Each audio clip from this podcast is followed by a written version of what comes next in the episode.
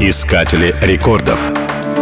Элвис Пресли, король рок-н-ролла, величайший певец 20 века. Его имя попало в Книгу рекордов Гиннесса за наибольшее количество синглов, возглавивших хит-парады. Сразу 17 его композиций в разное время заняли первую строчку. Конечно, путь к успеху был непрост. В начале своей карьеры он работал водителем грузовика, но музыкой интересовался с детства. Чтобы порадовать маму, на местной студии Элвис записал ее любимые песни в своем исполнении. Владелец студии им заинтересовался и подписал контракт. Вскоре молодой певец начал концертную деятельность. Буквально через три года его первый альбом взорвал публику. За 1956 год он получил сразу шесть золотых дисков. Вот так внезапно юноша из Мемфиса стал звездой мирового масштаба.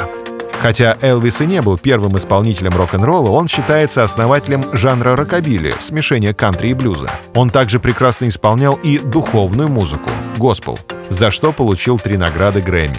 В мире в общей сложности было продано более миллиарда пластинок Элвиса Пресли. Это определенно один из самых коммерчески успешных исполнителей в истории, причем как при жизни, так и после смерти. Его музыка продолжает издаваться, не теряя оборотов. На его песни создаются официальные ремиксы, а его культовые личности пишут книги и снимают фильмы. А поместье Элвиса является вторым по популярности в США туристическим местом после Белого дома.